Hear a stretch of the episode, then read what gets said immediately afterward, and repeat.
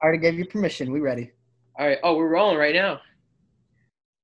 Okay, welcome everyone to episode three of the Donuts Do podcast. I'm your host Carson with Ryan, Braden, and special guest Fletch. What's, say what's, What's up, Fletch? up? Uh, Fletch is a very good friend of mine. We staffed together at Alpine uh, summer camp in Switzerland last summer.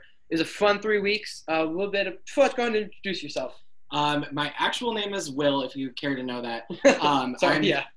I'm actually going to school to be a music teacher.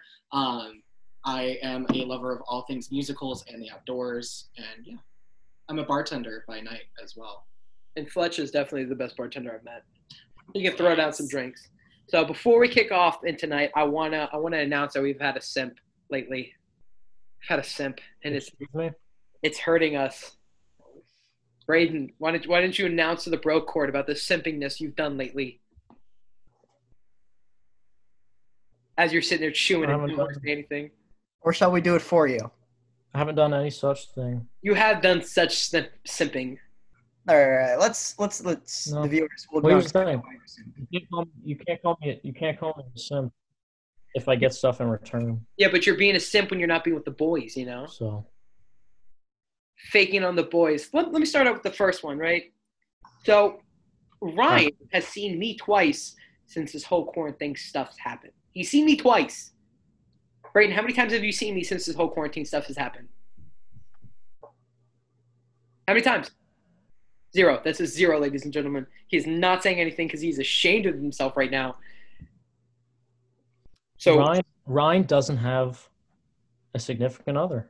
neither do I. That doesn't matter. It's all about the boys. Okay, I want to point out something though. When I did have a significant other, I still made plenty of time for the boys to go and party and stuff. He, he, he Mhm. did. Well aware. Here, and we have a third party person who can who can listen to this and then have a judgment call at the end. Mm. So, Brian seen me twice since quarantine happened. You said, "Hey, I'm going to be in Rhode Island from these dates to these dates. I'm hanging out with my girlfriend." Okay, check. And you said, "Maybe we'll be able to hang out one day." Actually, you said we'll hang out one day, and then it switched to maybe. So okay, that didn't happen, ladies and gentlemen. That never came to fruition. My man's anytime I was like, "Hey, any chance we're going to be able to hang out?" I don't know, man. We're pretty. Pretty busy. Oh, oh, oh, wait. It will be your turn to rebuttal soon. Your turn soon. So never got to right, and then so this this man Braden has to before our summer training we have to like quarantine for two weeks within New England, right? And so our, the plan was he was like, hey, I'll come for two, I'll come for the full two weeks, man. And I had stuff planned. This Never was, said that. oh well, yes, you did before you No, I did with didn't. your girlfriend. I never said Your time to weeks. rebuttal. Your time to rebuttal is not now. He said before he met his girlfriend, hey man, two weeks, man, I'll be able to hang out with you. We'll Straight lies. Never Okay, said cool. that. okay, cool. We can plan stuff. I had stuff planned for two weeks. And then when I talked to him afterwards and I was like, hey, so what's your plan? He said, well, actually, I guess I'm going to spend a week now at my girlfriend's. I was like, oh, okay, fine. Just wait until the last minute then and come visit. No, no, no. He said, well, we'll hang out and stuff. But the fact, though, he is now not only once said no to the boy, but two said no to the boys. Uh, he is he's simping a bit when, when he's choosing not even to spend any sort of time with the boys. Now Ryan's seen me twice. Ryan has chose the boys multiple times. Even when he was in a relationship, he found out how to balance between the boys and between the girl, which is totally understandable. Mm. Now I rest my case, Your Honor. Braden, you now have the floor. First of all, I couldn't see you. Actually, I didn't want to see you. When That's just wait, let me finish. Let me finish. Let me finish. He said I didn't want to see you. Let me mm. finish. When I was with Sam the first time, you had just came back from Florida, which I'm not saying anything. I'm just saying Florida had a spike in COVID, and I'm just trying to be careful, you know. So, so it was nothing personal, nothing personal. All right, but there's that. Also, I was living with Sam's family, right? And with the whole COVID situation going on, I didn't want to, you know, come into contact with anybody who had recently been in Florida. All right. There's the first thing. Are you on mute? Because No, no, I'm not. I'm I'm I'm listening to this. I'm just making faces. oh oh okay. Anyways, what was I gonna say? The next thing, I never said I would spend the whole two weeks at your house. Never said it. I do What have I said right. was Do you have that No. right? what I said was what I said was Colonel Jones told me I had to do the two week quarantine, and I said, I said, you have to do the two week quarantine. And then you said, so you're coming here, and I said, yes, but I never said for the whole two weeks. You you said you yes. can't call me a simp. This is fake news. You Okay. said yes because I feel like said- we could call you a simp just on the assumption of before you dated the ever lovely Sam, every weekend. Morrison never even got to see this version of Braden. Out with the boys every weekend, partying, and then as soon as he meets Sam, he's like, What's partying? I'm just gonna sit in bed and watch Netflix. I feel really cheated after I found this out. All I feel cheated. You can't I was with underestimate this. you can't underestimate a night of Netflix and chill. You just can't. But you have to There's nothing balance that comes out. close. You have to balance it out. There is no balance. There's plenty of balance. We do not There deal were- in absolutes, man. We're not the Sith. Don't deal in absolutes. Okay, I've given my side. Braden's given your side. Now, now Fletch, as the third party, would you care to weigh in onto this? So I completely understand Braden's uh, concern about the COVID situation. I mean, because Florida is a mess. It is. Um, Big fact. A quick side note: He never expressed that though to me until afterwards. So Mm, mm, okay. You wanna you wanna split hairs? I'm just, I, I'm saying, I'm just, I'm just saying. It wasn't until after you left where you're like, "Oh man, I didn't want to because you came back from Florida." If you Oh, said sure. No, understand, you say that. sorry, sorry. However, it does seem like that the girl is picked more often over the boys, thus in line with Simp Nation. So, I mean, you are pretty much simping. It's not a full 100%, but it, it's like 85, 90%. Thank you. thing. That's the words we've been waiting for from an outside party. Thank you, thank you, thank you, thank you, Honor. I rest my case. Your Honor, I rest my case. Simp the case of Brockport is not and simp if you're in a relationship. No, When it's you still, don't make time for the totally boys. fix a relationship. You can simp in a relationship if you don't make time for the boys. I have plenty of time with the boys. Oh, Um, not at night. well, okay, so, so, so, so, Braden, you brought up the point where you said you can't simp in a relationship because Right. you're doing something. Right. But in simping nation and in the encompassment of being a simp, it is also failing to spend time or and or make time for the boys. That falls under simping when you're in a relationship. Uh, Would, would I be incorrect to assume that? I would agree with that. Thank you. Fair point. But uh, here's the thing I do make time for the boys. And here's why. At PC, I literally lived with Mark and Nico. That, that's different. You lived with them. That is an entirely different concept. Yeah, and, and and at PC it's all male and all female freshman dorm. So that's that's that's not even your choice. That's like that's the campus's choice in saying, hey, and even at 2 a.m. when they have those parietals where they have to kick all the girls out, like that's not your choice. Like you had no choice. You Well, who just said that ever stopped us? yeah, you, you couldn't stop that, and it just so happened we planned stuff and you went along with it. But in reality, how many times did you really plan for the boys? How many times did you really make time for the boys? Huh? Anyways. Oh, Oh, he's, Talk about he's, tattoos. he's got to move on. He has no defense. He is guilty. I rest my case. Mhm. I rest my case. Whatever. Everything that has to be said has been said. It's up to those, it's up to the powers that be to decide. Wow. All right. Well, What's powers to be, and he just said you guilty. and he, he said 85% guilty, but you know, if the You know that means guilty. Well, let's face it. We're going. We're going to deal in absolutes here. Guilty. Hey, I'm if on the gloves podcast. don't fit, you must have quit. Hey, I'm on the podcast. It's for the boys, eh?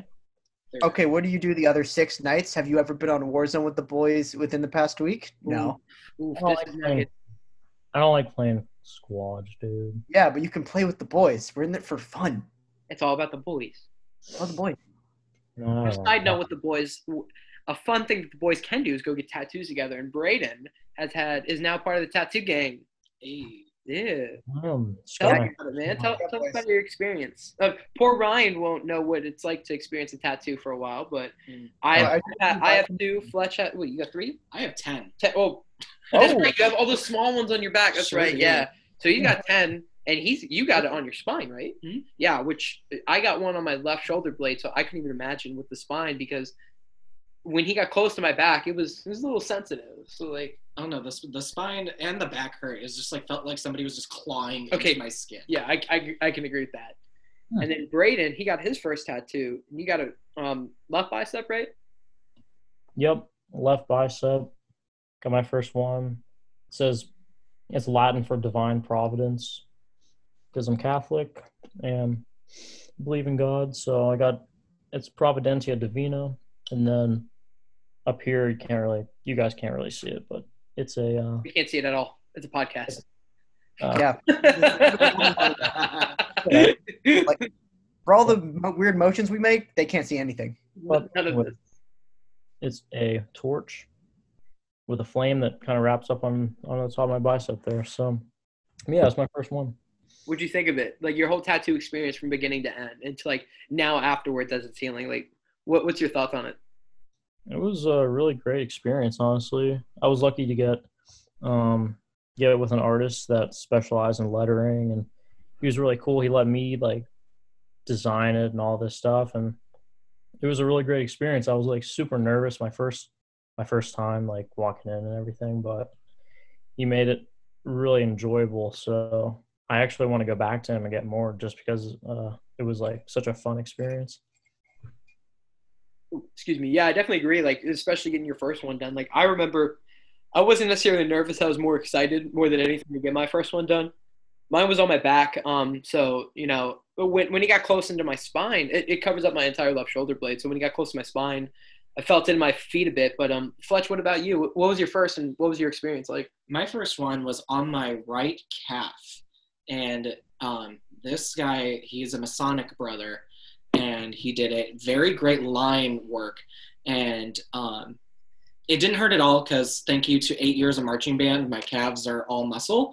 So it didn't really hurt except where the knee and the calf kind of connect and there's all those nerve endings. Oh yeah. Because it's a Dreamcatcher Compass combo. So it, he was uh, lettering the end for North, and that's what that's what hurt. Um, I actually ended up passing out during my first tattoo.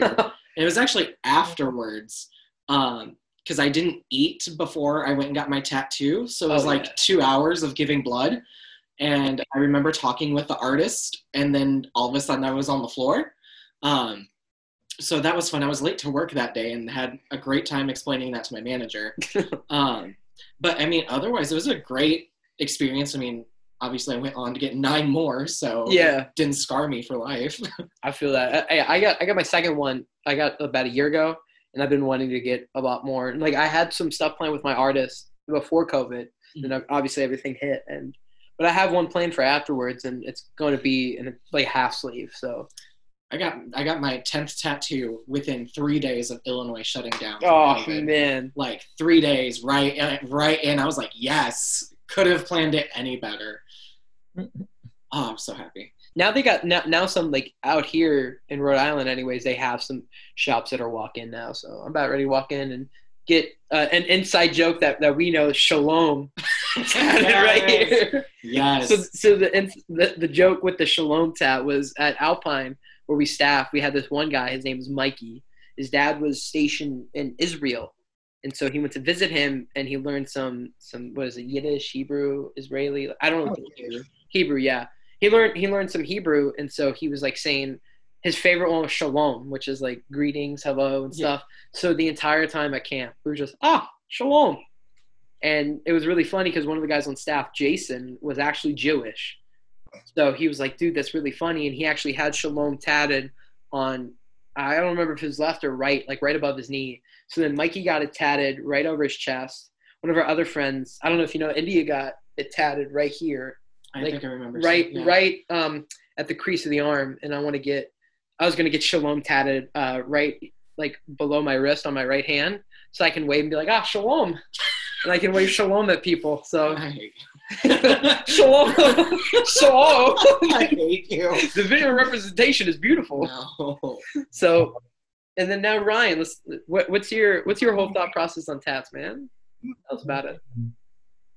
I mean, you know I do want to get them. We're just waiting for the right moment because my mother will shoot me. The tattoo For lack of written. But I think you've already know like the one I want for my first one. Yeah. You've seen that design plenty of times. Yeah. I- ex- explain it for the audience for who who don't know. Well, let's give a photo for reference for Fletch. So, and of course, it's a band. It's like a music duo. Most people probably haven't heard of them, but describe it. It's essentially this gas mask, and you know, think of like, what do you think of gas mask? You got the two squirts sticking out the ends, you know, the filters or whatever, and a little ray right here. But the top of it is like the. It's not you know usual top. It's kind of cut out. You know, it's got that orange peel look because it's based on the logo of the band. And of course, I want most of it actually colored orange. Fletch, for reference, here is the idea. Okay. Okay. Yeah. Okay. Cool. And the audience is trying to imagine it right now.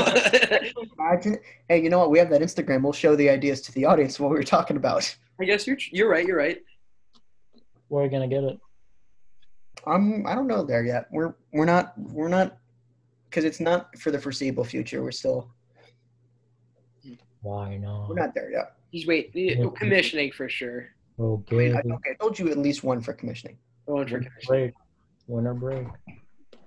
I'm saying Bra- Braden. So Braden, now that he has his first tattoo, he's like, he's like a kid whose first time has ever gone skydiving, where he just wants to keep going. That was me. I, I and I don't I don't disagree with him on that. It's just I, if if I had it my way, I would have two full sleeves at this point, but I just don't have the monetary funds to get I- two full sleeves. There was a four month window between my first and second tattoos. Yeah, I got my first one in February, and my second one in June, like or July. So absolutely no shame in it. I was I was right there. no, I agree. It's, but but now he's like, he's like, man, more tattoos, more tattoos. I totally agree with him. But the thing between me and Braden though is the the difference built is that he's like, well, I kind of want to design. Where me, I would literally walk in and be like, what you got? Like my second tattoo was a walk in, like, hey, I just want a tattoo. And she's like, "What kind of bands are you into?" And I was like, "I listen to all emo metal punk bands." And she's like, "Falling in Reverse." I was like, "Yep." She goes, "Rose of the Skull," and I was like, "Bet." That is legitimately how it happened too. No, see, I'm more with Braden. I want like a long, thought out process. Like, if I'm gonna get it, there's gonna be some sort of meaning behind it. Yeah. Like it took me a whole year, It it took you a whole year to plan this out. The font, the script, the placing of the torch. right? We went over this for a while. Yeah. Right. And Right. I think it'll come faster, but I like to definitely like today I was just on Microsoft Word like like copy pasting um pictures together and switching them around and like designing designing like things that I like and stuff. So I'm not gonna fool around with any ideas until I get that first one done. yeah, that's fair. Same. I like I knew I knew what I wanted for my first one, so I had this in my mind for a long time and finally Better got. Whether it's better on the shoulder or on a pack. My tenth tattoo was kind of a more of a generic one. It's I have a treble clef and bass clef kind of together on my right wrist here. Oh, And so that was kind of like my generic one to get. All my other ones have been thought out, but definitely not a year planned. Yeah. But they've been a little more thought out so that they're more personable for me. yeah. I, I, I do like though, I, you know, when you said ten, I was like, that's right. Um, all your different puzzle pieces of all the different flags you've been to. I think that's a cool one.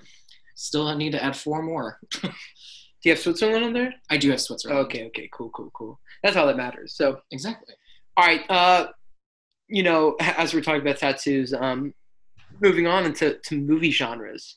You know, I, I we, we kind of talked about some movie genres. I'm a big movie guy. I don't know if you guys know that, but I'm a huge like like I write scripts. Like me and Ryan were writing a script the other day for a movie that or a show we want to make. You know, it's That was. That was funny. That was it was rough. Oh, dude, straight up in in this cast description we have like description of, of the cast we want, and one of them is the girl next door type.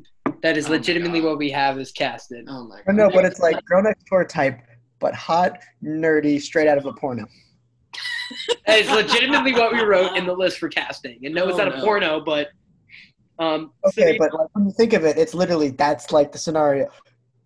Think about how many porno videos have that exact scenario. I mean, yeah, I guess I guess you're kind of right. But this is a show that we've been trying to do. It's a high school like movie trope, a Okay. show, right? Not a movie, but it's a show because a lot of character development. So a lot of movie tropes are going to be in there, like the classic John Hughes teen movie tropes, the early 2000s movie tropes of the teen teen movie stuff like that. Mhm. So, and for me, I'm a I'm a big movie buff, and, and I took a film class uh, when I was in Washington at Olympic College, and I, I can't watch movies the same ever again. Okay. So for me, it's like when I when I look at movies now, it's like I have to I think about man, how did they shoot that? How did they write this into the script? What did they say for the script? How did how did they really shoot this? You know, stuff like that. So for me, like my favorite my favorite type of genre of movies is those classic 80s, late 80s, early 90s like movies. Like the Breakfast Club. Yeah, oh, 100%. Okay. Hundred percent, and, and eh, but even including that, like Top Gun, like my my favorite movie from the '80s, hands down, is Say Anything. Okay. Yeah, right. So like, like those are my kind of genre movies because they're super simple. They're they're they're a nice like, they're a nice follow in the plot, but it's like, like Saint Elmo's Fire is a movie that I relate to a lot now, um, especially lo- like a year and a half ago.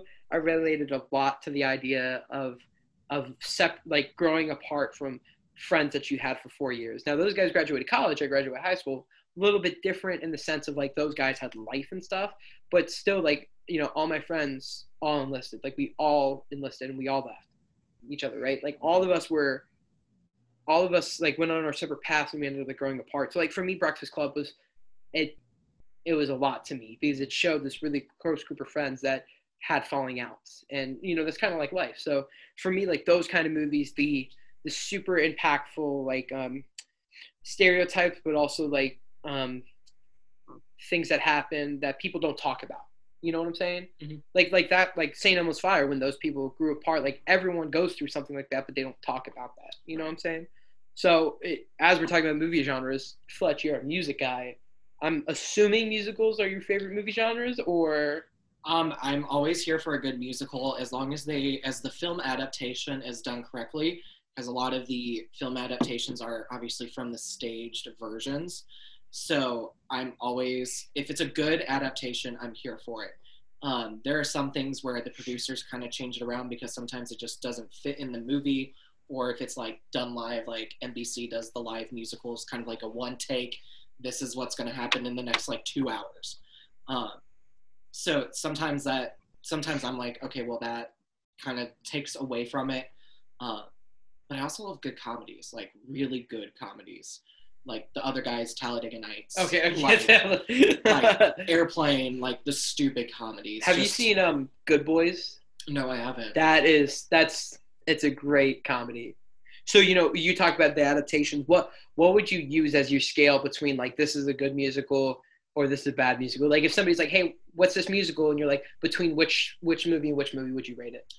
Um, so I mean, now anymore, a lot of the musicals are just being filmed like as they're on stage while performing. So there's really no like it deviated off the book, but like you know, there was a true true adaptation of like Hairspray and Jesus Christ Superstar and Phantom of the Opera, um, where it was that stage brought to movie. Um, I think Phantom of the Opera was very well done. Um, however, I think it's a little too long to be a movie. It's almost three hours long, um, just because the musical is so long. Yeah. Because it's modeled after a true opera, like it's supposed to be an opera. Yeah. Um, but like Jesus Christ Superstar was done fairly well in my opinion. Um, Hairspray, I think it was pretty good. There were some parts left out in the movie that's on the stage scene, or on the, in the stage version. Um, like uh, there was a, uh, a scene where Tracy's actually in jail and she has a whole song while she's in jail after being arrested for being at the protests Mm. and walking with um, everybody. Are you talking about the '80s one, or are you talking about the the 2000s Hairspray one? 2000. Okay, the one with um Queen Latifah yeah, and uh, Amanda Bynes. She was Penny. yep yep. And uh, yeah, I'm like Alec Baldwin. oh, No no um not Alec Baldwin. Zac Efron was in it. Yeah no, I'm trying to think. What's his name? He played the mom.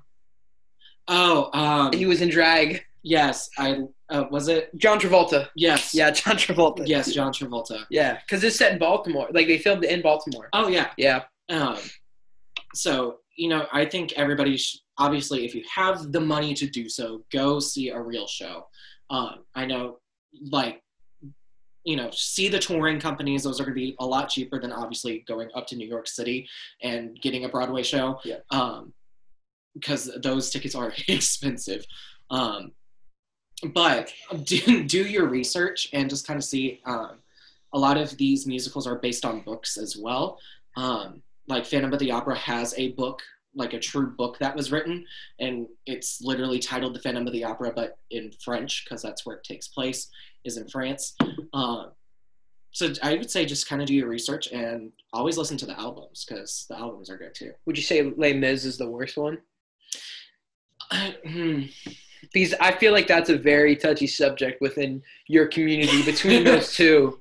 Because I I, mean- watched it and I was like, okay, like I get it, but like I didn't. You I know mean, what I'm saying? The, the movie, the movie version of Les Mis, and I'm gonna base it off. I don't know if there's been more than one, but the most recent one with Anne Hathaway and Hugh Jackman, um, that one was enjoyable. That was enjoyable. I could watch it. However, I love the stage version. Period. I will Yeah. always watch the stage version. During the movie version, I felt bad because I kind of fell asleep at some point through it. Um, I don't know if it's because I've seen Les Mis so many times, but whatever. Um, but I, I truly enjoy the stage version more. okay. That's that's that's really interesting. I, I've never, you know, for me, like not being a music person, like musicals, like I'm used to watching like Hercules. the good old Disney musicals. Yes, Yeah. those those kind. So it was like you know, like Hamilton being on Disney Plus. Like Oh. I want to watch it because you know I learned about Hamilton and, and U.S. history, and especially in um, you know I just got done with an actual U.S. history class in college, which a U.S. history class in high school and college like is just oh two different horses pretty much. Like Oh, absolutely. like I like I enjoyed my U.S. history class in high school, but I learned more in my U.S. history class in college than I did in high school. because history teachers in high schools have watered down versions of history yeah, and have restrictions and what they can say and what they can teach. yeah. In college, they just don't care. Like my American history class was from uh, 1637 to the Civil War. okay, So literally the best parts of history Oh, yeah. in American history where you can't water that down. So I learned about Hamilton and, and I learned you know I learned a bit about the history about the founding fathers and about Hamilton and what surrounded that. And so when I saw Hamilton was on I remember when it came out and all the rage about it and then it came on Disney s- Plus. I stayed up till midnight and watched it at midnight on that on Friday, July third, because I was so excited. yeah. Like, I sort of think every musical theater person stayed up. oh, absolutely. Yeah. And my, my I, I can vouch for it because I did it all throughout high school. Kid you not, freshman year, fall production. Lo and behold, every pre-show, without a doubt, in those dressing rooms, Hamilton was playing nonstop. Ab- non-stop. Anyway, that's. Anyway, um, you got to go with it. You got to go. Um, Oh, I'm really going. yeah, no, there there was a TikTok floating around for a hot second that was like people waking up on July 3rd and starting Disney Plus to watch Hamilton, and there was like duetted by like this group of musical theater kids who are. It's midnight. They're dark, sitting in a room on the laptop, like refreshing the browser for when it first came out. And they're like, "You're not a true theater kid. Like, no, you didn't stay up for this." Um, no, I love Hamilton so much. I definitely was one of the those like, you know, when the album was released, that was the only thing I listened to for like three, four months. My my summer camp staff that uh, here in Illinois, I mean, that's all we sang in Yeah. passing with each other throughout the summer of 2016. Um, and we worked with the younger kids, so we had to change some of the lyrics around Yeah. um, so you know that was that was also kind of fun. Is the game of what lyrics could you change and still make it like uh, recognizable as to what you're singing. Yeah. Um, but no, I love Hamilton. There are some historical inaccuracies, but I'm willing to overlook it because the production is amazing. I find new things every time I watch it. I've seen it five times, and I'm willing to watch it for a six. And I find something different in lyrics, in staging, in choreography. Like, da, chef's kiss, love it. I haven't watched it yet, but I, I plan on it. Oh, I'm gonna make you watch it. Okay, so tonight's gonna be your sixth watching. I like that. You gotta you can it. do two drinks in by Even, even for me, like I'm not a huge musical guy. Like I've always I've seen a few. Um, I like to go to um, certain plays and stuff, but um, not like huge into musicals or plays. But I really liked Hamilton. I just thought the one thing I couldn't understand is how how they remembered all of those lines because Oh, it's basically almost three hours of just raps the whole mean, time. and it's like in, incredible. I don't even know how they memorized all those lines. just comes naturally, honestly. Because, but you got to think about it. I guess the way a Broadway production runs, off the top of my head, they probably have like a solid month to get through that entire script and be off book. Mhm. Which in traditional theater for professionals, that's ridiculously quick. We couldn't do that in high school. Oh no. Wait. No, not even a chance. You you get at least like two and a half months at least. Oh, But Wow. the skill of the Broadway actors, because of course, even down to like the small backup people, everybody's got it down like that. They're on top of it. Is the only thing they do. Is the only thing they listen to to get Mhm. prepared for their roles. Well, I, I will say about this about like Broadway. It's like the one thing I I do like about that more so now than I used to. And again, this was all thanks to this filming class, this for, or this uh, filmmaking class was the the improv that you that you can do. Um, not necessarily going free open about stuff, but like you know, like a the to the or the to the or um, certain words that mean the same thing, but but you can interlace them that and it sounds nice. And as long as you're meaning the same thing that's okay. Versus like you know i watched a real movie production go when i was in washington. They had a movie uh, in seattle. It was just a small like indie film. And you know they they messed up one word and the director was called cut and the ad walked over and talked to him. They redid it and they shot that whole scene over again because he didn't say one word. And but then looking at you know musicals now it's stage performing in general. Um, you know the the flow that they have to go with it's a it's a lot more natural i feel like you get you get real real acting from that and real passion through that versus the whole like oh nope you didn't say that word right. Nope, gotta shoot again. You know like that that's what i do respect about stage work and musicals like that.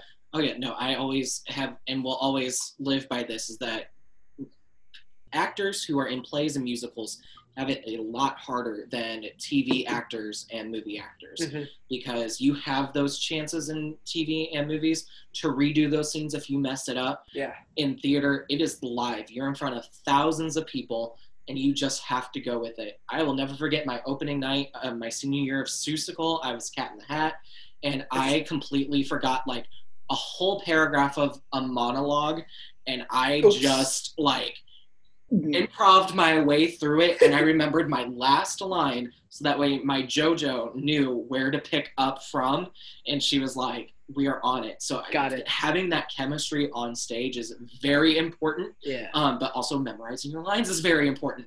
But it was opening night. It was my senior year. I was already in tears like an hour before show, and Yeah. you know, makeup crew's like, "Stop! You're ruining your makeup. yeah I'm dre- like my makeup is a cat, so like, come on. I vouch for this. I am the makeup crew. I was the stage manager my senior year. Let me So- tell you, dealing with freshmen, oh no, no, no, never again. Uh, Because there was food involved in this production. i could totally see making a freshman cry though I made a freshman cry because they I had a quick change in Seussical, and they thought they were being um, helpful by moving one of my props to my entrance point uh, Oops. off my table, and they didn't tell me that they were doing that. And so in middle of dress rehearsal, I had to call a cut.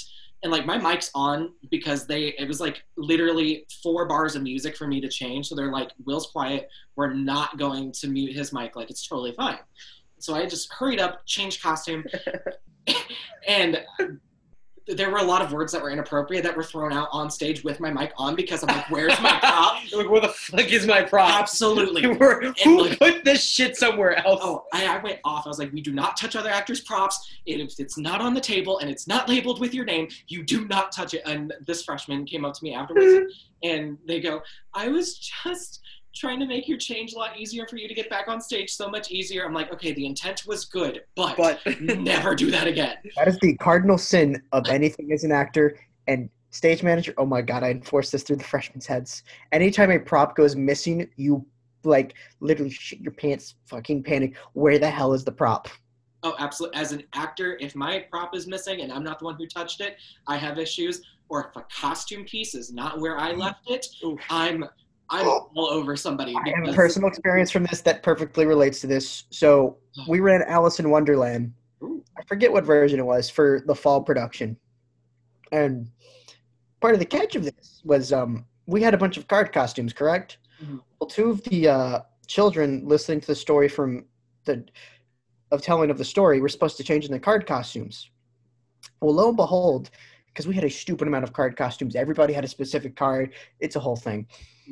These two costumes went missing, and I'm running on a very watered down stage crew. I have five people Oh no. Yikes. trying to like get everything running. And I get one of them tells me is like, "Where's our card costumes?" I'm like, "Reader, what? It's missing. It's not there." Spam the ever living shit out of all their phones, saying, "All five of you now, find me these two damn spade, two and three spade costumes right now, or I'm going to literally flip my shit." Mhm. Found an eighth grader had been the one to move the costumes. I. Is it bad to make a 14 year old cry? No, no, I've No. done it. I've done it. Because this is this wasn't rehearsal. This was a live show. Oh, It- then it's even more justified. Yeah. on the clock, as in if we don't find this costume soon, uh oh. I've made a 14 year old cry, but I also called him a fuckhead, so he was like Oh, crying because I called him a fuckhead. I I forever love. I had a wonderful theater teacher during my four years. Man used to write for Conan, so language was always off the table as soon as shows got to Tech Week. Yeah. Love Hell Week. Like whatever needs to be said, make sure they fucking hear it. Mhm. I feel that. So go go back to cats when you were talking about cats and hat. What's your thoughts on uh, cats? Cats is it, No, the, the movie. the movie. Yeah, not the musical. The, the movie. The movie, the musical are both a disgrace. Absolute disgrace to me. Wait, music. you hate the musical? Huh? You hate the musical? Absolutely. The only saving grace of that production is Andrew Lloyd Webber composed the music to it. That is the only saving grace. Storyline, no, absolutely not. It is a disgrace to musical theater history. It should never be studied. It should be forgotten. I'll never forget James Corden in that. In that. And I am so tired of every hearing high school auditions and even those who are trying to audition to get into MT programs, musical theater programs in college. I'm tired of hearing memory. It's not that great of a song. Like you, you listen to it a couple times, you're like, oh, that's beautiful, teary-eyed, great. But after you hear it for the 600th time, because everybody wants, every soprano wants to use it as an audition song, absolutely not. I literally, I literally was. I turned off cats within 15 minutes because I was scarred from from the movie. Like I it was never. it I really- still want to see the rumored cut where supposedly all the buttholes are still in that cut. I heard of that. I I've heard of that rumored cut to exist, but for some reason they wanted all the buttholes removed. I also heard there was a cut of act of Endgame, like a real cut out there that they filmed of Ant Man actually going up Thanos' butt. Uh, that that has been thrown around. That That's is what we all hope. no that that has been thrown around in like deep dark like film production like Mm. Facebook like it, it, I want to see Oh that one. Bro, that would have made that movie rated R very quickly. Dude, I mean, they might as well make the rest of the MCU rated R. Deadpool's rated R.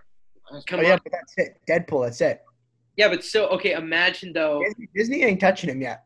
Ima- Okay. Imagine Iron Man. What the fuck are you doing, Steve? No, no, no, no, no, no. Here's here's how I imagine Deadpool being in a PG-13 version. Huh? He, because you know Deadpool loves breaking his fourth wall. He's Yeah. waiting for the perfect moment to use that one F word allowed in every PG-13 movie. Out of nowhere, something like Tom Holland says it as Spider-Man, and he just stops the entire movie and says, just rants about waiting for his one perfect moment to use that line, but some stupid kid has to come out of nowhere and ruin his entire moment. I could totally see that. Are you fucking kidding me? I've waited this whole movie yeah. to use that. I could. And now I can't say it because otherwise we're going to be rated R, and suddenly this Disney's going to be upset, and the mouse is going to come from upstairs and come beat us all. I could totally. I could that totally. was that was the thing with Hamilton is that they had to. There's three. I'm pretty sure it's only three f bombs used in the in the musical, and it's not. It's explicit content if you listen to the album. and Yeah. perform live. So, but Disney allowed them to have one in the filmed production. And the one that they used is not the correct one. I'm so mad about oh. it Oh, because it's like it when he um it is we're getting ready to go into the Reynolds pamphlet about how he's talking about he, how he cheated on Eliza, and uh, Thomas Jefferson goes fuck, and like doesn't even really say it, but that's the one that they had or but there's a line in Washington on your side. It's uh, seven Democratic motherfucking Republicans or seven motherfucking Democratic Republicans, and it's like the best line in that whole song. And they didn't, and they had to bleep it out. Just say if you if you I'm say it fast enough, you don't even. Oh no, it's not that fast. Okay, It- never you, mind can, you know, You know what you gotta say. you know. Never mind. Um, No. I'm so mad at that. I'm like, can we just make it rated R? I mean, Disney, you can have it. Like, Yeah. and nobody's gonna care. I mean, because Disney owns 20th Century Fox, so therefore Deadpool is now in Disney, Right. and they made Deadpool 2 when Disney was already merged with them. So it's like, Yeah, but at that point it was done and said. Like it was just post production at that point. Yeah. I will say this though, I being back on Disney Plus, watching all those old Disney movies. Like I watched. Do you remember Dinosaurs? Yes. Yes. I was watching Dinosaurs, and oh my gosh, the sexual innuendos in that movie would not fly in a Disney movie today. Oh, absolutely. Not even in the old like Disney like movies, like Hercules, Little Mermaid. No. Like you start catching Lion King, you start catching them, Oh yeah. and you're like, why was I allowed to watch this like as a like child? like Nala like Nala and um oh my god what's his name Can you feel the love tonight?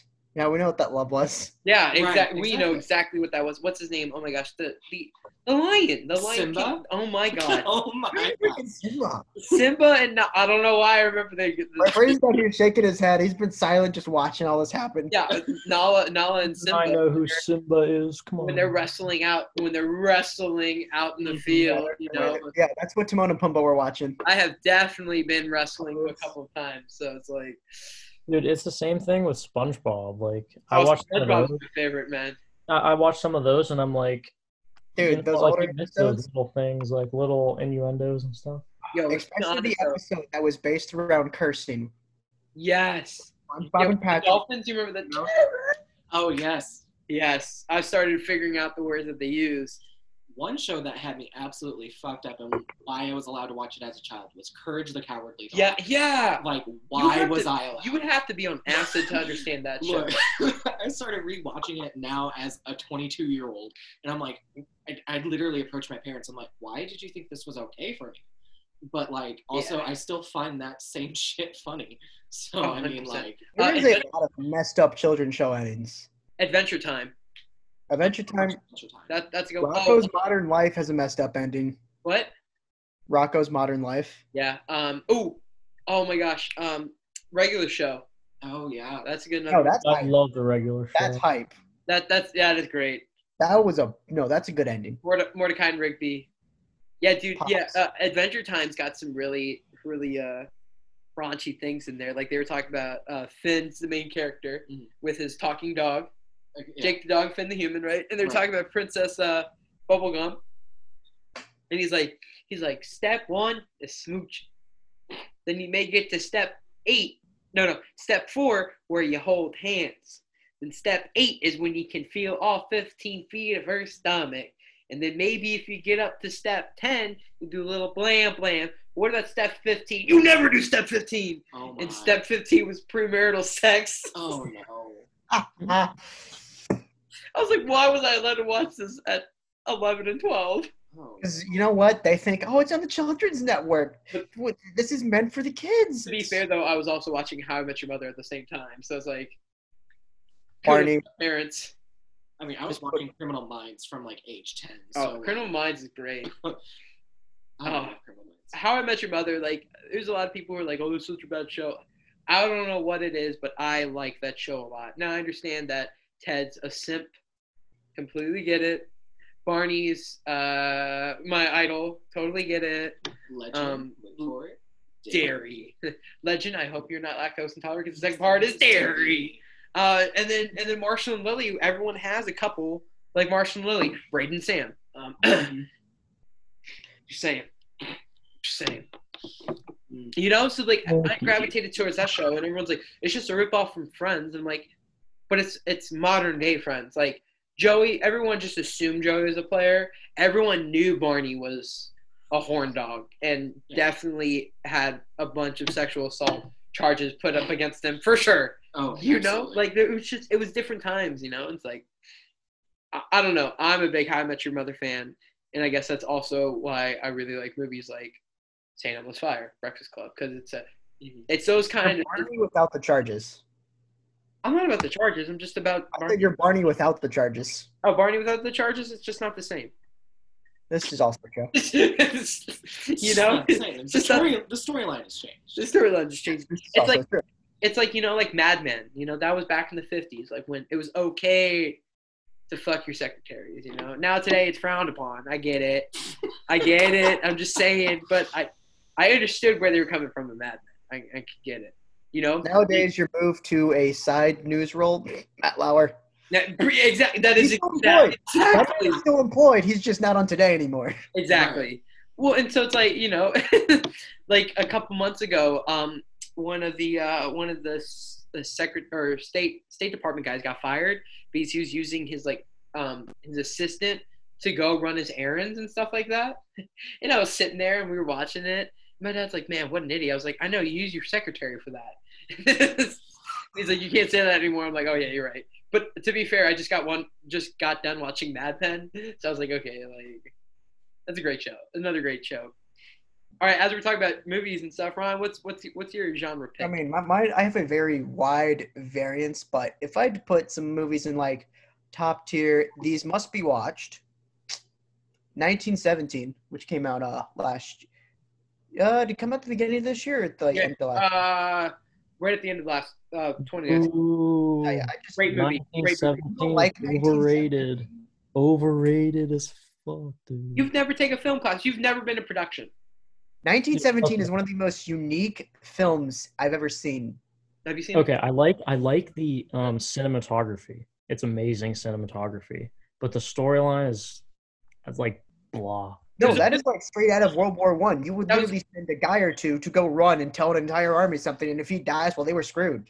But that was a real story about that that Yeah. man's grandfather. Like that was a real story that happened. Really? Yeah, Yeah, that- that's. they How do you think they got messages in World War One? You literally sent one or two guys to go run a message across the they battlefield. sent it- they said at the end of the movie that Mm, the didn't know it was story was based upon the producer's grandfather. Uh, and he didn't know it wrote the a story about World War One afterwards. Like- Mm, I didn't know it's a true story, honestly. A runner was one of the most dangerous jobs you could have in World War One. Yeah, so I guess it kind of changes my opinion now that I know it's a true story. well, so so we're talking about Definitely it. not Fletch hasn't seen it. So 1917 is about two guys where they go and they try to relay a message across enemy lines to where the new British line is to tell them to stop the assault. Okay. right? But the the enemy lines in front of them, all the Germans left, and everyone was like, "Oh, this, we're just gonna push through. This is our chance to go push through the war." It's early night. It's spring of 1917, so getting close to the end of the war. The Americans were gonna be there in that that fall, so they were th- this. They thought this was their chance to push, but the Germans retreated their lines and waited for the en- for the Allied assault to wipe out the force and then come take back all the stuff that they did. Mhm. Well, intelligence figured that out, but they couldn't get the message to the front line for the assault, and it was going to be 3,000 troops assaulting an, an open field. yeah, Okay. a, a half a mile of open field. That's fine. Yeah, right. So these two guys, one of them whose brother was in that unit, he was an officer in that unit. So him and and one of his buddies were got, got dispatched this, and they're like, only you two need to go. So they had to rush across. I forgot how many miles or kilometers of, of terrain to get to them before the assault the next morning. So uh, one of the one of the guys ended up getting killed on the mission. Well, it's the other one guy- who has the brother on the front line. He dies. yeah, yeah, he dies. So then the one, so the other guy who's with him finally gets the message to the general or the colonel and say, "Hey, we need to stop the assault." So the assault already started. The first wave went, but they stopped the second, third wave. So and then they waited for the rest to come back in, and uh, and so then the dude got the message to the colonel. He got the message to his brother, like, "Hey, your brother's dead, but you know he was he tried to save your life." Blah blah blah blah, and it ended. But which that happened all the time in the war. But what made this movie so like you know publicized and and you know all these awards that they wanted to give it and and voting for it was the whole movie was all filmed in one shots. It, like the, the entire movie has two cuts. Oh wow. One cut you can't even see it. Like you don't even know it's a cut until you watch. Like like they have a YouTube they have a YouTube video talking about how they did it. It's like a thirty minute video. Then the second cut is um is a noticeable one because it goes to black. Uh-huh. but that is the only two cuts in the whole movie, and it's a two-hour and thir- fifteen minute give or take movie. Mm. So that whole time it's just one shot. So the whole time you're you feel like you're in it and you feel the same pressure that they have, the anxiety, the the stress of it, especially when they go down from the trenches inside to like where they built in the barracks within the trenches and stuff like that. And it's all Huh. dark and it's you only have like you can only see like maybe a foot in front of you. Like it it's just it, from a production standpoint, it was an amazing movie. And I was like, "Oh my god, this is like the whole movie pretty much you it was just one run you didn't feel like you had any time to breathe except for that one part where it fades to black. And the second cut you don't even you don't even see it but it is just a split second between when they walk in from the trench on the outside inside and turning the light on. Like it is literally a snap. Huh. right? So that's what made it give you know all these awards and stuff especially for it being a true story about him just doing his job. In the movie he started the same way it ended of him hmm. laying against a tree. Yeah it's definitely worth a view like I'm here for it. exactly right Solid movie. 10 out of 10 would recommend mm. Yes. I'm here for it. No, that's like my war movie where you put in that top five. Now some other ones. I'm kind of cheesy on some good old action movies because you know, well, Tom Cruise and Top Gun and Days of Thunder is second to none. days of thunder Days of Thunder, baby. Cole Trickle. oh i know how this works take are you gonna take your clothes off now or later that's a good one Days of Thunder is a solid movie. What what would be so? What's your like? What's your one genre that is kind of like your own like um? What's the word I'm looking for? Uh, guilty pleasure genre, like the one where you're like, ooh. Guilty pleasure of something like I shouldn't. Okay, as in it's I can't resist watching it. Or is like I definitely should not be watching it because it is awful. No, no, no, no, like the one where it's like like it's it's your time to look at it and you watch it your way and you're like, I can't show anyone else this because this is this is mine. Like this is mine, no one else's. Oh, in terms of ones I don't want people watching with me, I was like, if you give me a really, really bad comedy that should not exist, like it's awful, it's offensive, this is a horrible movie, this plot line's awful, the characters are awful. Like I, was- I It's a train wreck, but you can't turn it off. yeah, I think without a doubt, my favorite falling under that genre is the Netflix special and the start of Adam Sandler's downfall on Netflix is The Ridiculous Six. I didn't watch that. It is Oh yeah, I know what you're talking about. It's horribly offensive, stereotypical. It's really bad, and it has like He's every Western stereotype just jammed in. Adam Sandler is a Native American, which already tells you how awful this is. And he speaks in like Oh, the no. old like Oh, no. I. And he speaks speaks like that. No. Plus, like West three days. No. Like Tonto. Talks like Tonto. I'm I'm pulling up the cast list, but like the essentially the premise is six brothers, they all share the same father, have to go save their dad, who uh, hap- is going to get killed if they don't find this would ever get enough money to free him. And it's Adam Sandler, who is the Native American, Terry Crews for the one who's the black guy. Oh, oh and, and, and in the movie, after they find him, he goes, Guys, I gotta tell you something.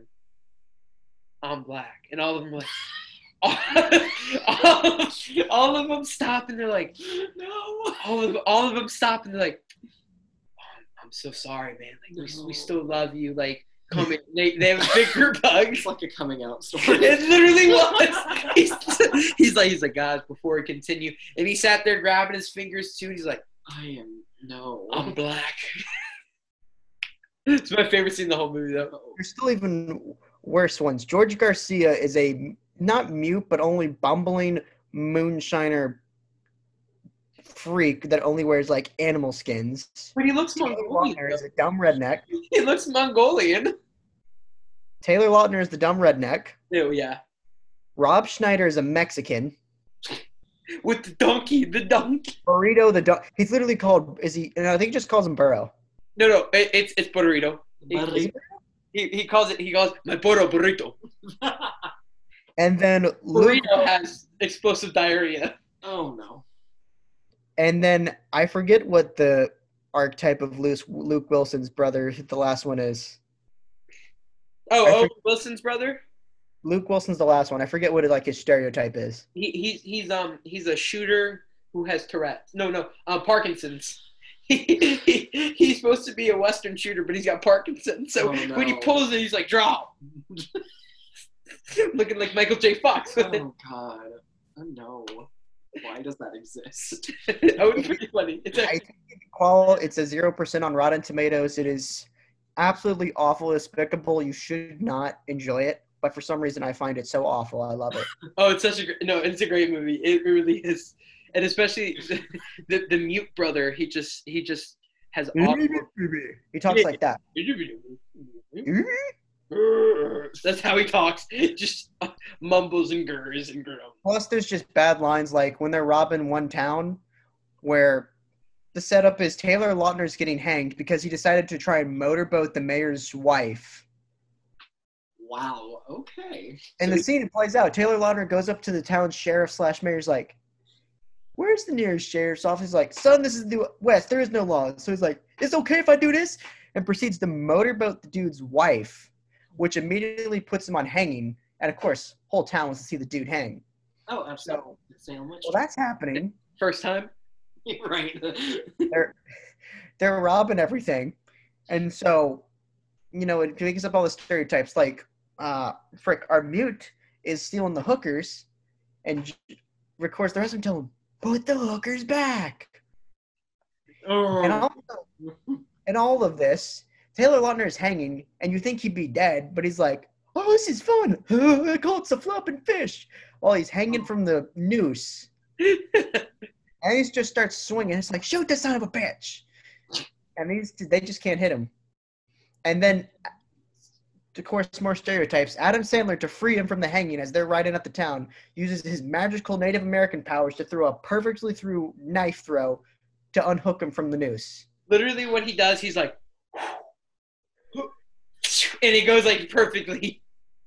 he, just, he just stands there and looks at it. It's like, and it's super close up. It goes spaghetti western close up. He's like, looking like all weird and stuff. He's Oh my he looks like Ben Stiller out of Zoolander. He's like, Everything about it's offensive, but I just love it to death. no, it's great. You know, I- I'll say this unpopular opinion. Adam Sandler is the smartest comic of our time. Think about it. Um, I don't know about think, think about it because he makes these kind of comedies and people watch them because they're so bad, but they can't turn it off because they're like a it's like a train wreck. You just can't look away. See, I would argue that that was Will Ferrell with Talladega Nights. I mean, people enjoy that that. one. You. Train wreck from the get go, eh, but I'm here for it. Hey, that's my family I though. So crap. for me, it's oh, like I got a, I got a, I got a, I got an uncle who prays the baby Jesus. right. I got I got cousins who will literally bite me. I'm not even exaggerating. I have cousins who bite. you oh, know, God. But it's just, it, it- but Will Ferrell those had success. Oh, a lot. And when when people say Adam Sandler, it's a it's a joke. But when people are like Will Ferrell, they're like, Listen, I feel like people take Adam Sandler serious because he's had quite a few great movies like Happy Gilmore, Billy Madison, and Waterboy. even the Grown Ups. Like, yeah. Oh, Uncut Gems. That's a I've not seen Uncut Gems. I don't know how I feel about it just because off of the previews, I don't know how I feel about it. I don't know if I would watch it. I will say this: it you you have to watch it just because it's it's so off typecasted where you're like, wow. But it is it is kind of hard to watch it the first time because you're trying to understand it. Um, so it's set in the early 2010s. He's got an iPhone 4, right? Okay. Well, I didn't I didn't get that off the back. This is based on a real story.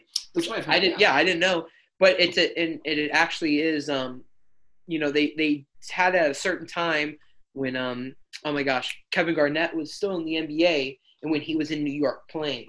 So this Oh. this transpires, but the thing you have to remember though is like when you're watching it, like the camera work is so good where you feel you literally feel anxiety and stress watching it because it's supposed to keep you in that guy's in Adam Sandler's character's shoes. So it's very good from a from a cinematographer and like directorial and, and production like side.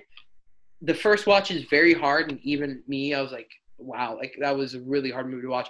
But then when I watched the second time, I was like, okay, like obviously I'm not gonna like watch it again or like just oh yeah let's put this on. This, this is like a a movie watch every every so often, Mhm. but then it's like you learn something different every time you watch it. You know what I'm saying? Yeah. So, but I get what you're saying about Adam Sandler though being more of a of a known actor and serious actor because he had big hits. Will Ferrell was all about you know dick jokes, Oh, absolutely. Step Brothers. Abs- yes. If you touch my drums, I'll stab you in the neck with a knife. Oh, yeah. There's so much room for activities. Why are you sweating? I was watching Cops. Cops doesn't come on until four. Hey, yes, uh, that's a great one. What about you, Braden? What, what kind of movies are you into? Lately, I've gotten uh, really into like psychological thrillers. Like, um, Example. I need a little definition there. Saw or so like no, well, that could yeah, that could probably fall into it. But like, have you guys ever seen Midsommar No. Or um, Get Out? Get Yes, Out? I'm yes. having Get Out's a great movie. Yeah, Get Out. It's kind of like it- it's it's almost like it is a horror movie, but it's not like all the blood and gore and like jump scares type of thing. It's more of like when you're watching a movie and it's just really weird stuff that like creeps you out, but it's not like I like the sounds and, and, and the visual effects. Yeah, not not not so much even like the visual effects or the sounds, but the sounds do play play a role in it. But just like the things that happen, like when you look at Get Out, like just how it's like you could almost see that like happening in real life. You know what I mean? Because they're like normal people doing it, and so it's like it just freaks you out that that is a possibility that somebody could like do that. You know what I mean? Like stuff like that. Like Midsommar is a really good example. You guys, I definitely recommend you watch it. Um, but I won't spoil anything. But basically, the Midsummer um, is like a, it's like a tradition that they do in Sweden. Um, every, I'm not sure if it's every year, but there's like Oh, a certain week. I know which movie you're talking about. You know what I'm talking about? I yeah, I haven't seen it, but everyone who's watched it, it's like it's crazy here. Maybe you'll know what I'm talking about you see some of the pictures. That's from the movie. But yeah. that's actually but that's a it's a Oh, real yeah. but it's a real thing though. Right. Right. It's a real thing they do, but like the stuff that they portray in the movie isn't like 100% accurate. But Yeah.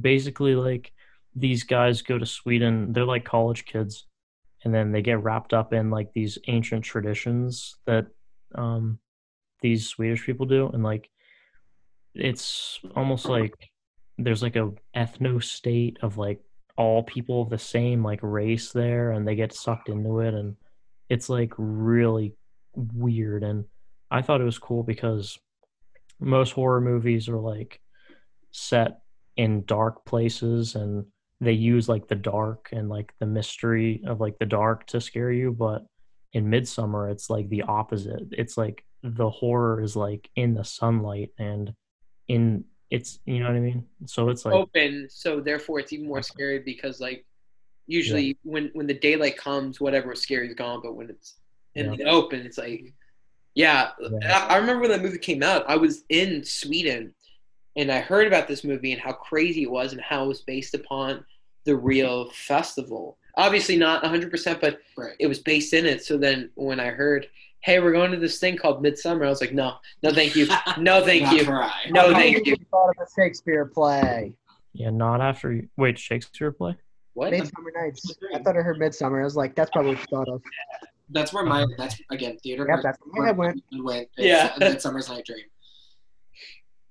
Speaking of uh speaking of plays, um for Civ we learned a lot about certain plays. Um have any of you guys have any of you guys seen Edward the Second by Nope. Marlowe? I've heard of it. I've heard of it. I've not seen it, but I've heard.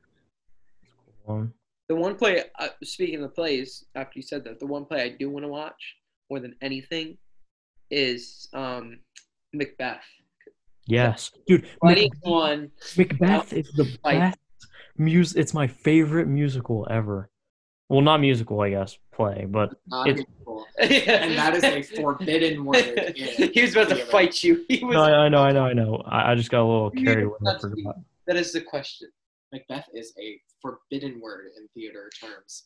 Like, because it's rumored that if somebody says it, your production will go horribly wrong. Ooh. So we never say that. It's referred to as the M word. Ah. So I want to see because they do Macbeth at the Shakespeare Theater in London. Mhm. I do want to see them do it because I heard it's really good. the one thing I missed on this year is in St. Louis we have a thing called Shakespeare in the Park, and so we have F- Forest Park, which is like multiple city blocks, and they um, they just do for like a week all sorts of Shakespeare plays, and it's just all these different troupes coming in to do these, and I I'm missing that this year because obviously COVID canceled all that, but um, no, I actually enjoy when they do Shakespeare in the Park. Like, absolutely. Goal of mine is to see Phantom of the Opera in London because this theater is built for the musical. Ooh, Like, that's what I want. that's more than anything in my life. That is a bucket list item. that'd be cool. You know what I think's an underrated Shakespeare play? Hmm. Othello. I, I re- I really do think Yes. I watched I watched the movie because they had a movie. Mhm. I watched the movie, then I read the play, and I was like, "Well, the story is actually pretty cool." Mhm. It was super ahead of its time, Oh, like absolutely. like a hundred percent ahead of its time. We're talking about interracial couples and stuff like that. I was like, yeah. Shakespeare was always ahead of the curve. I give him that. he was. was it Shakespeare or was it the the person who wrote the plays who? Remember, you know the whole thing going on where it's like Shakespeare was the person, but then somebody else wrote all the plays and all that. I've Oh, get that conspiracy. I've heard. I've theory heard of that. there. Yeah, Yeah, so have so heard it's a conspiracy. It's a conspiracy. They actually made a movie about it. Um, that somebody wrote all the plays, but Shakespeare took all the credit. Like, Okay. I, I'm not. I'm not saying if it's real or not. I mean, I mean anybody could have portrayed to be, to been him Mhm. after a while. So like, you know, theoretically speaking, who we know as Shakespeare today couldn't be, could or could not be the real Shakespeare. But what I'm saying is, the movie and the theory is some dude wrote all this stuff, right? Wrote all these plays, and the guy who is Shakespeare today took credit for it, calling himself Shakespeare. You know, that's the theory, anyways, and it's obviously not like a super like crazy one, nor is it really backed by any evidence. It's just a thought that people talk about. You know, kind of like the the whole idea of the of Steve Jobs not really being the person who created the first Apple. Oh, right. You know, they always say, "Oh, it's it's his partner that he worked with." Well, yes and no. They both made it together. Steve Jobs is just an ass and was like, "Fuck you, I'm gonna take this now." Right. You know, which, yeah, take take it how you want. So it, it's you know, it's interesting to think about that kind of stuff. You know, mm-hmm. conspiracy theories way back then. You know, Right. well, I mean, we were a tinfoil hat Though they wore wooden hats back then. I guess I don't know. So the witches couldn't get in it. Hmm. I don't know. It's interesting. Mov- movies are great. It's it's such a great way to get away from reality and stuff. You know. So I I, you know, the one thing I noticed, you know, watching movies now, every movie's in the '80s was set in Chicago or around Chicago oh, absolutely. which I was like, what? Like I was watching The Princess Bride last night. Because it's such a great movie, Yes. and he's t- he's reading the story to his grandson. He's wearing a Bears jersey, so they mm-hmm. have to be within the Illinois area absolutely. in order to be Bears fans. I just think it's so interesting that the '80s was all about Chicago, the '90s was all about New York. Now it's all about LA. Like it's just mm-hmm. so interesting to watch the progression of like where It's LA or Florida. True, LA or Florida, yeah. But like, I, it was just why Chicago though? Like, I just, I don't know. It was a boom. I mean, still kind of is a booming city, but it was Yeah. a booming city back then. True. I mean, Ferris Bueller's Day Off, Risky Business. Um, Yeah. The Breakfast Club was set outside of Chicago. Um, I don't remember where St. Elmo's Fire was set. I don't know. Well, it is. It's been about an hour, guys. I think I think we'll we'll start wrapping this up. Um, Fletch, appreciate all your knowledge drop bomb dropping of, of musicals and whatnot. Thank you for having me. Yeah, no problem. Thank you for coming on. Well, uh, hope you guys enjoyed this one. Uh, we kind of went down a rabbit hole for a bit on musicals. Well, I really wasn't expecting that. I'm not even gonna lie. That's- I literally kn- knew nothing You about brought a man who specializes in music on the show. What do you think was going to happen? I didn't expect it was gonna drop down that rabbit hole. I enjoyed it though. I, I, I thoroughly enjoyed it. I'm always here for a good musical rabbit hole. Half the people here who have spent expensive, extensive time with musicals. I didn't know you spent any time with musicals, so I learned something about you. I was a theater kid all of high school. I, I didn't. I didn't. I didn't know that. Band, choir, and theater was I. That explains why you're such a freak, Ryan. and Fletch got that Bro, I was in a a good way. In a good way. I'm saying you're a freak in a good way. In a good way, you know. Like I don't see you sticking a flute up your ass anytime soon, but I mean, like, but I could, I could, I could see you doing something I like don't that. know. If you saw me as a stage manager by the time senior year, because senior year of high school, as everybody knows, you ran out of shits to give about anything. The facts. So I was like to our new freshmen, eighth graders who thought they were the hottest shit born superstars. I'm like, welcome to my fucking world. I will not deal with any of you. Mhm. Nothing You from should any. verbally assault children. Yeah, yeah, of course I verbally assaulted them. That was my job. That that would. I'm like, I do it so the director doesn't have to. So See? she wouldn't deal with it. Look, I naturally gravitate towards people like this. Me too. Like, Oh, on a quick unrelated note, uh, non-musical or anything, in the sports world, I just got an update that the Braves lost to the Mets zero to one today. Oh. Hmm. Wow.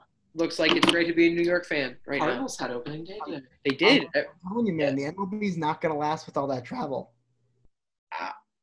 We'll find out, man. If they bust, it'll be okay. If they fly, it's a different story. That's the thing. They're flying.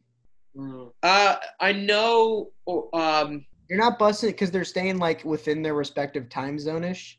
yeah. They're I- not busting guys like the Miami Marlins all the way to the Yankees. Uh, Orlando's busting up to New England and to, to the Yankees and all that. Orlando, what? Oh, I know Orlando. I'm sorry. The Orioles. My apologies. Baltimore. Baltimore. Okay, that's more reasonable. But like Yeah. the Marlins or the Rays, No, dude, send it back to the days of old when when teams would bus everywhere, man. I think great team bonding. Now, now I understand they're prima donnas and they don't want to be on a bus, but yeah, did you see the NBA players in the bubble? Except like they're calling Disney hotels a Motel Eight. Yeah, I know, right? That is the stupidest thing I've ever. heard. LeBron James did say though he goes, "This is my LeBron loves that life. He because he's has no media, no nothing. He's just enjoying peace. I think He's there to play basketball and that's it. Yeah, exactly. Speaking of basketball, uh, The Last Dance is now on Netflix, and my God, this is a great documentary. I, I'm not a basketball fan in any way, but I'm a big, I'm a big Scottie Pippen fan. So therefore, I watched it. It's great. You have to watch her just for Dennis Rodman and Scottie Pippen. Oh, dude, Dennis Rodman. I was like- He, Or- he's a special man. So being from Illinois, are you a Bulls fan? I don't do sports. Not- like, at not- nothing. Not, not even a little. Go team. Go, go sports ball. Go team. That's where. Sports, sports ball. Yeah, go sports ball. Again, you're talking to the person who's studying music for their career. My, Like, my apologies. I'm, don't- I don't have time. I grew up. I grew up so vested in, in your team identity from your area. So it's like for me, it's like I'm just like, oh, I mean, I follow the Cardinals, I follow the Bears, and like that's it. yeah. But you also live in St. Louis though, so it's like, We got a mixed bag of like everything. I'm excited Yeah. for Major League Soccer to start. Like, I'm here for that. I've Like, I will heard. Yeah. Follow that. So Rip FC Dallas. yeah. Oh my gosh. They did not last long with COVID. As we're talking about new teams, Seattle got a new hockey team called the Kraken. Kraken. Yeah, I'm. I, I actually saw the jerseys for them. I was. I, I showed you those jerseys. Those are beautiful. Man, if the NFL or if the NHL didn't start again, the Blues would still be Stanley Cup winners again. I know. I remember watching because because I'm a big Bruins fan. So when I watched that game, that was it's a hard game. I bartended that night, and I was like, Oh, insane. that was a hard game to watch. Insane. Like there was a point that people just stopped ordering drinks, and I was able just to turn around and watch the TV just to like watch this happen. I cried. I'm not gonna lie. I cried when the Bruins lost. oh, we were all cheering. Like we cried because we're like we finally won in the first like first ever franchise history Yeah. Stanley Cup. It was a good Oh, game. I'll admit that. without a doubt, the biggest turnaround in NHL history. You were dead last in the league. Oh yeah, absolutely. all The tiebreak. true underdog story. It was great. It was actually really good. You know, I can't complain. I'm I am a Bruins fan. We've our last title was 2014. So Although that has me noticing trends. What is it with rookie goaltenders coming out of nowhere and suddenly stealing the league spotlight for finals? Because that's now three within like the past 20 years where they're just out of nowhere. Because Yeah. we've had Jordan Binnington from the Blues, Mhm. up out of nowhere. Matt Murray, mwah, what a savior. Love that man. Have his jersey. and shoot, I forget. It's whatever the one who started in Carolina, came out as a rookie and won their cup in 06. I think it's Cam Ward. yeah, sounds about right. I'll never get over the, the fact that the the Vegas Golden Knights came it, came in and wrecked shit to the finals. Okay, you had a bunch of guys with chip on their shoulders. You had James Neal, hadn't been doing much. You had Fleury, who key felt like he was kind of dissed by the Pens. Not gonna lie, because we chose Murray over him. You know. Yeah. Kind of probably felt a little betrayed. That's why I got his Golden Knights jersey. Can't wait to see who they're gonna steal from my Pens and make me buy a jersey. Wait, hold on. On a side note, he lives in Louisiana and he's a Pittsburgh Penguins fan. Mm. Yeah, right. Oh, we got a team down here. That this is what I got. Also, we got the retro hat. he he can choose a team that he wants.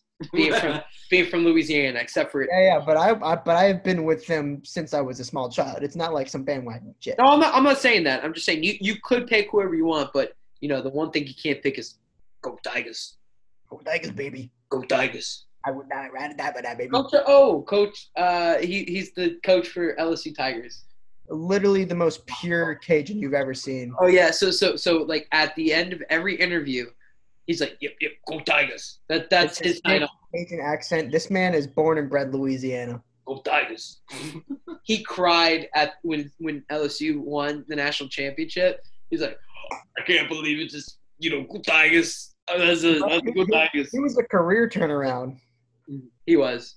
Oh yeah. Uh, this man, this man literally called me crying, and he's like, "We won, we won." I don't remember half that night. yes, you called me crying. You're like, "We won." I was like, I'm aware. Of Braden was in the room when he had to watch that happen. Oh yeah, dude, that was wild. It. was I- like, I- let's let's end on a good note. I cried twice that season. I cried after the national championship, and I cried when we beat Bama. Okay, that was a very intense game, but you know, let's let let's end on a good note for Ryan. You know, go Tigers. Go Tigers, baby.